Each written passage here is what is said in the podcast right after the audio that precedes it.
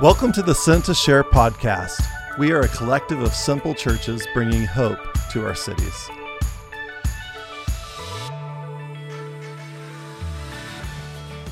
Welcome to the Sent to Share podcast. I'm Joe Camerlini alongside Brent Hofen, just a couple of disciples of Jesus who want to help others multiply disciples in their cities and their region, wherever they are in the world. We're up in the Pacific Northwest, and we're continuing this theme of talking about praying before we go out amongst the lost. We talked for a few weeks, Brent, about going out amongst the lost, some of the things, our experiences, our personalities, how we do this as a group.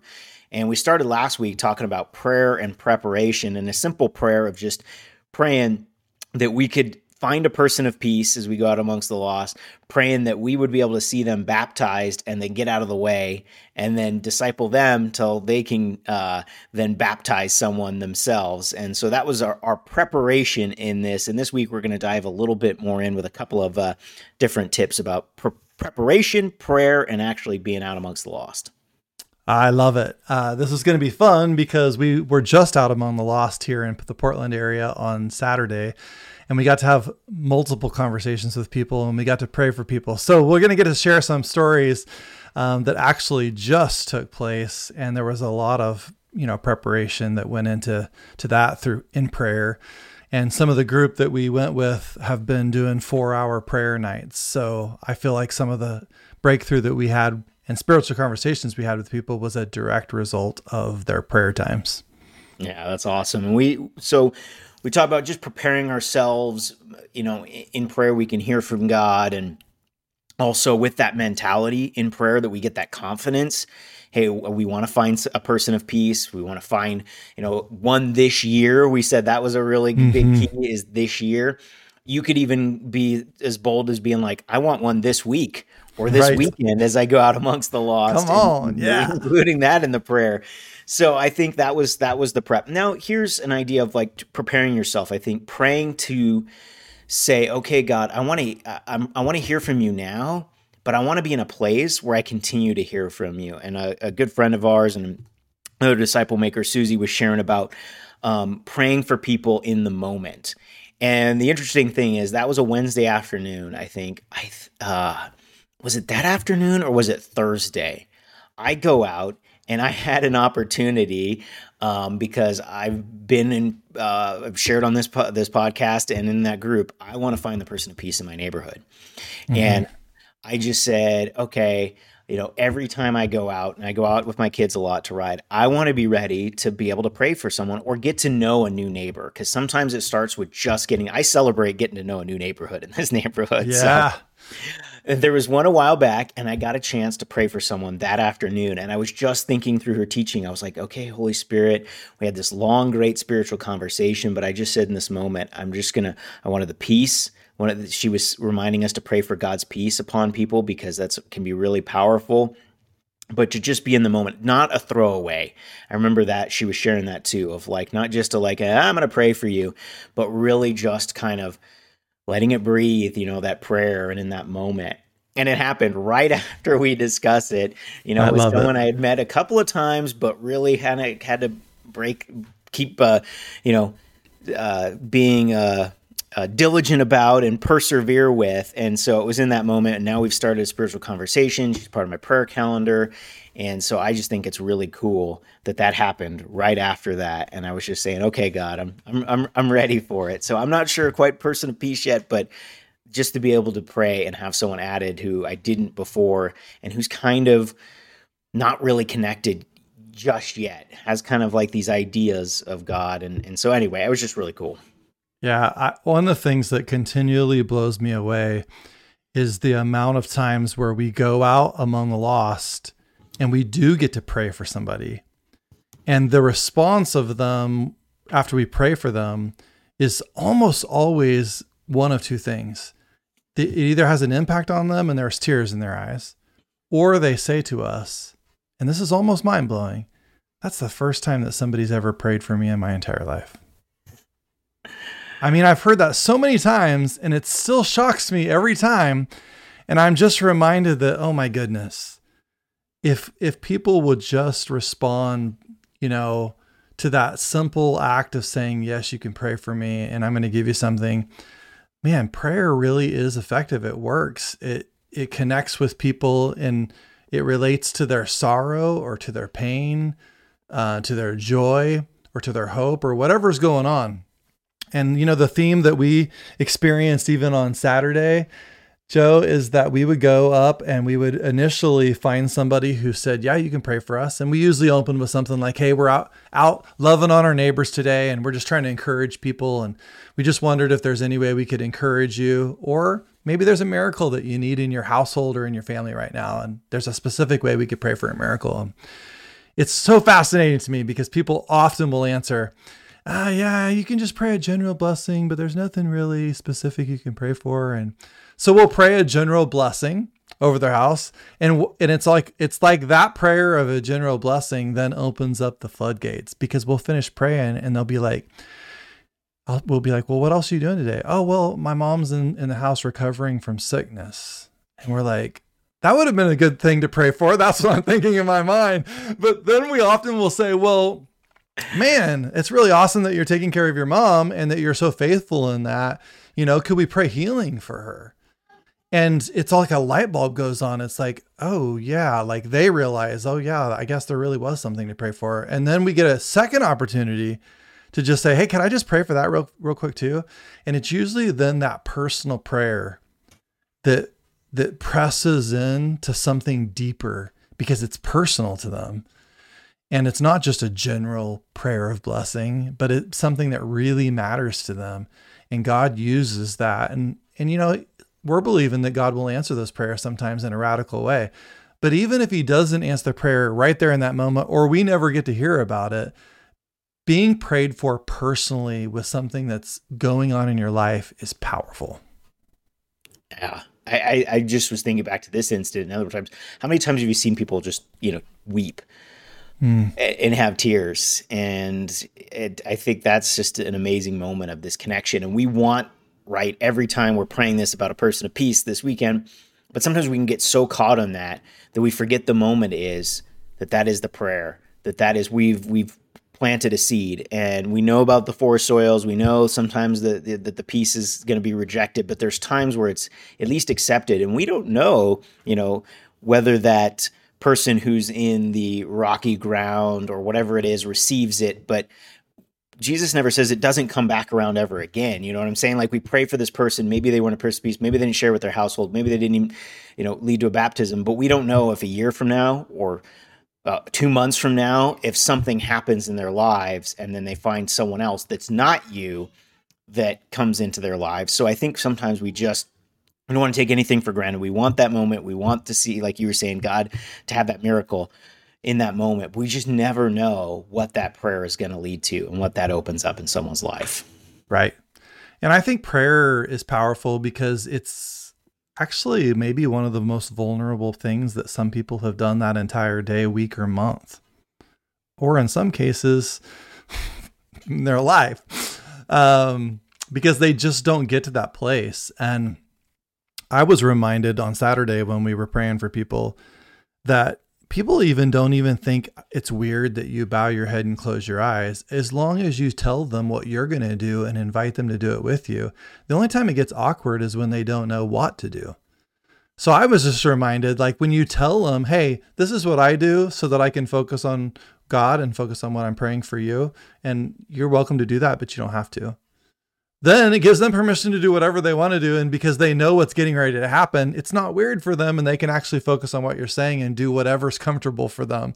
But because people haven't been prayed for before, they don't know what to do.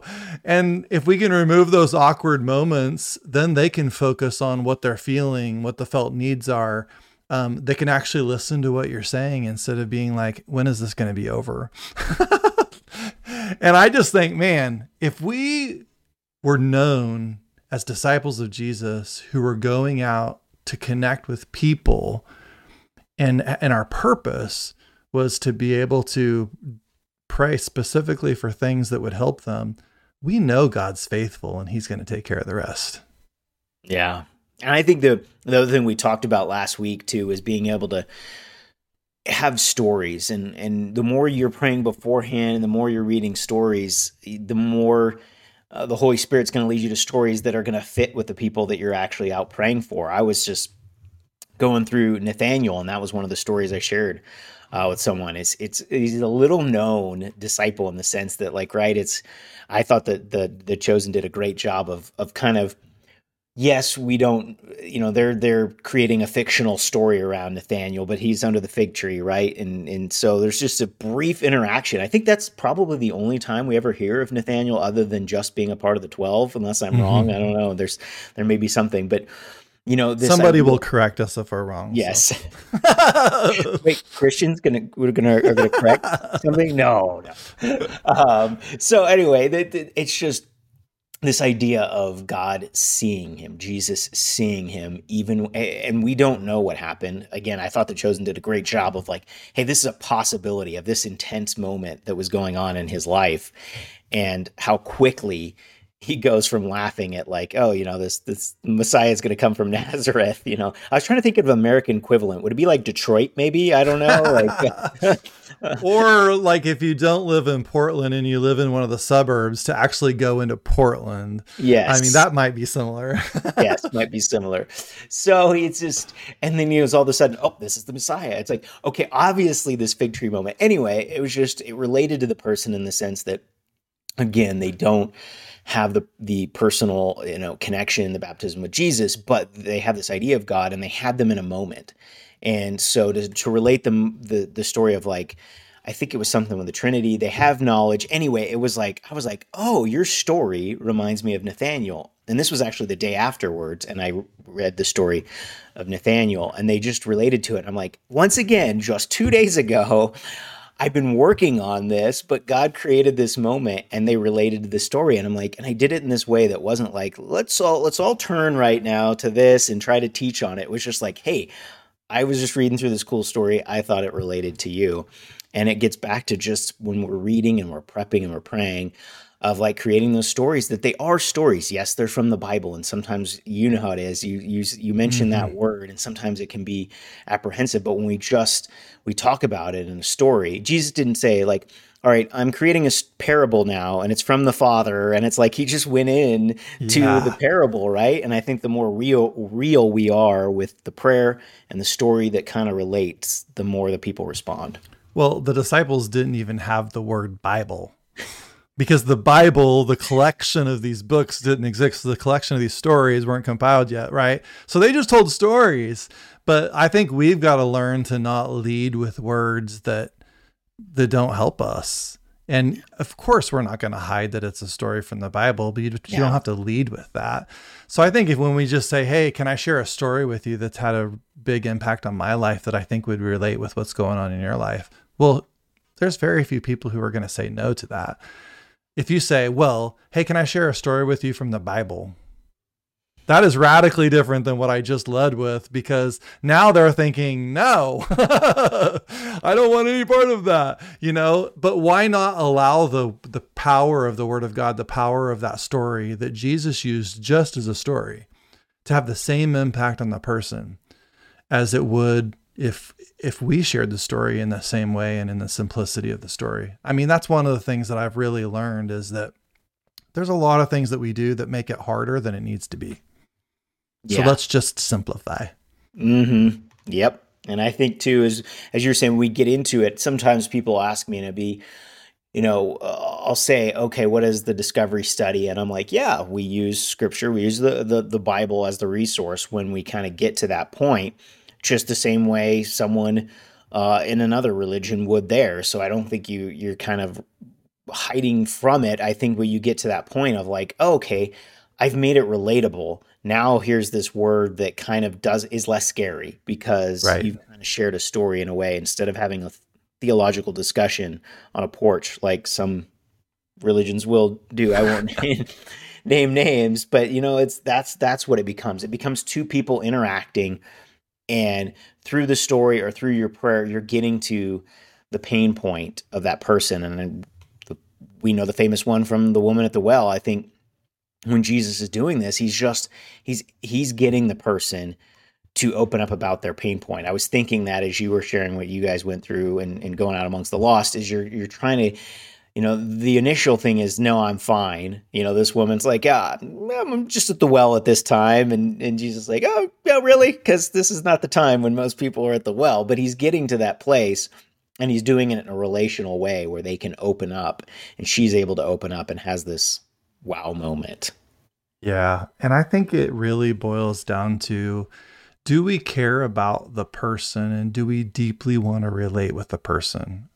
Or are we there checking boxes? Oh, check, I went out among the lost. Check, I tried to have conversations with people. Check, I got to pray with this many people.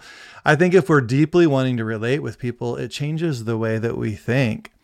Like, how can I best connect with this person that I deeply care about and what would help them the most right now? I can die to what my my way might be if it would lead them down a path to discover the hope that they can have only in Jesus Christ. And I think that's that's really powerful. One thing that struck me on Saturday, and and I've I mean I've seen this so many times is that a lot of times when you go out into a neighborhood or into an apartment complex, the very first response that somebody has towards you is typically, oh, and I know you weren't going to name religions, but I will. Um, oh, th- these are JWs, or oh, these are Mormons. and that happened again this Saturday, and and there was this guy. He he avoided us earlier in the neighborhood, and then we completely re-engaged with him again because we, there was 13 of us standing in the middle of the road, and we were kind of blocking the road, and he was coming through, and you know he was like, you know, one of the people in our group stopped him, and he's like, "What? What do you want?" And he's like, and his very first response is, "Oh, are you?" You know, fill in the blank. I won't say which one this time. Um, and and we were like, "No," and he's like, "Well, then what denomination are you?"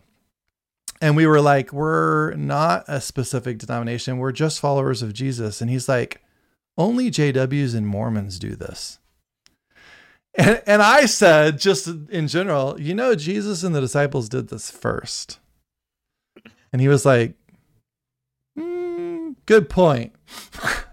and you know, but we those kind of interactions. I walked away from that, and we had this break. We we always when after we go out with a group of people, we always debrief and pray over the experience and what did you learn and what was easier than you thought it was going to be and maybe what was some obstacles that you faced that we need to pray for one another and overcome and and when we got to this i just said to the group i said you know what i am i am like kind of holy have this holy burning discontent right now why aren't disciples of Jesus associated with being the ones who go out and encourage people and pray for people and share with people? We should be the ones that are known for this, not not someone else that's, you know, has a different agenda. And I was like, you know what? We we're going to change this. We're going to change this in Portland. We're going to change this in the Northwest. We're going to change this. It's going to sweep across the United States. And disciples of Jesus are going to be known as the ones who go again.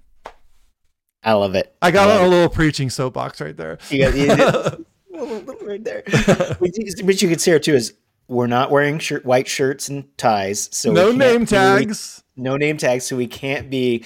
And if you sang them "Happy Birthday," is are Jehovah's Witness the ones who know? Is that someone else that doesn't sing? So I was like, here, we'll, we'll prove it to you. We're not wearing shirts and ties, and we'll sing "Happy Birthday" to you. Okay. Plus, I have tennis shoes on and a Nike baseball cap. Baseball cap.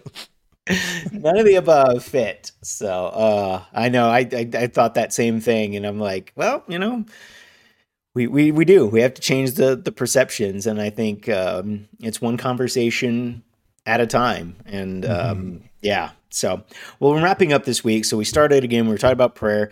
This prayer is kind of the prayer a little bit before moving in, but also praying specifically about the scriptures you're reading, how to relate those, um, how to pray for people in the moment. So the challenges this week, maybe the next time you go out amongst the lost, the next time you have a neighbor, be prepared to pray for that person and be prepared uh, beforehand in how you're going to pray, how you're going to share your story, be praying about that as well, and just be ready again in the moment for when the Holy Spirit moves. If, if it's, hey, if you want to jump right into to declaring a miracle, if that's what the Holy Spirit, I should say, leads you, we, I, lo- I love, yeah. you always preface that, right? You always say, like, everything we say throw yes. the window if the Holy Spirit tells you to do something. The Holy Spirit trumps everything I'm about to tell you to do. Tell you if you need to go down to the body of water and baptize the person right there, great. that's what the Holy Spirit's telling you to do. But in the meantime, you know, as you're gauging different situations too, on where you are, like, oh, you know, I think this person's going to get to prayer. Okay, we got to the prayer. How can I relate to the story? How can I see if they're they're uh, someone who could be a potentially a person of peace? It's just being in that moment, and it's all about the preparation of prayer, and then being in prayer in the moment as well. Mm-hmm. And my encouragement is that when you go out, notice I use the word when because I'm praying that all of you do. When you go out, just recognize that the results aren't up to you. You're there to love people connect with people. If you go out with the intention to pray for some people, you are going to face some rejection. No doubt about it. But I want to remind you, and we've covered this in previous weeks, but I just want to remind you about it. In Luke chapter 10, when Jesus sent the disciples out and he gave them instructions, and then he sent the 72 out and he gave them instructions, he said the exact same thing both times. He said, Offer peace to the people, the households that you're connecting with. And one way to we offer peace is by praying for people. Hey, we're gonna can we pray this over you? That we're offering this to you. Some people are going to reject that. And Jesus said the worst thing that can happen to you is that the peace comes back on you. And every person I've ever gone out with, when we get done, even if they didn't get to pray for somebody, they just, people said, no, no, no, no, I don't want that. I don't want that.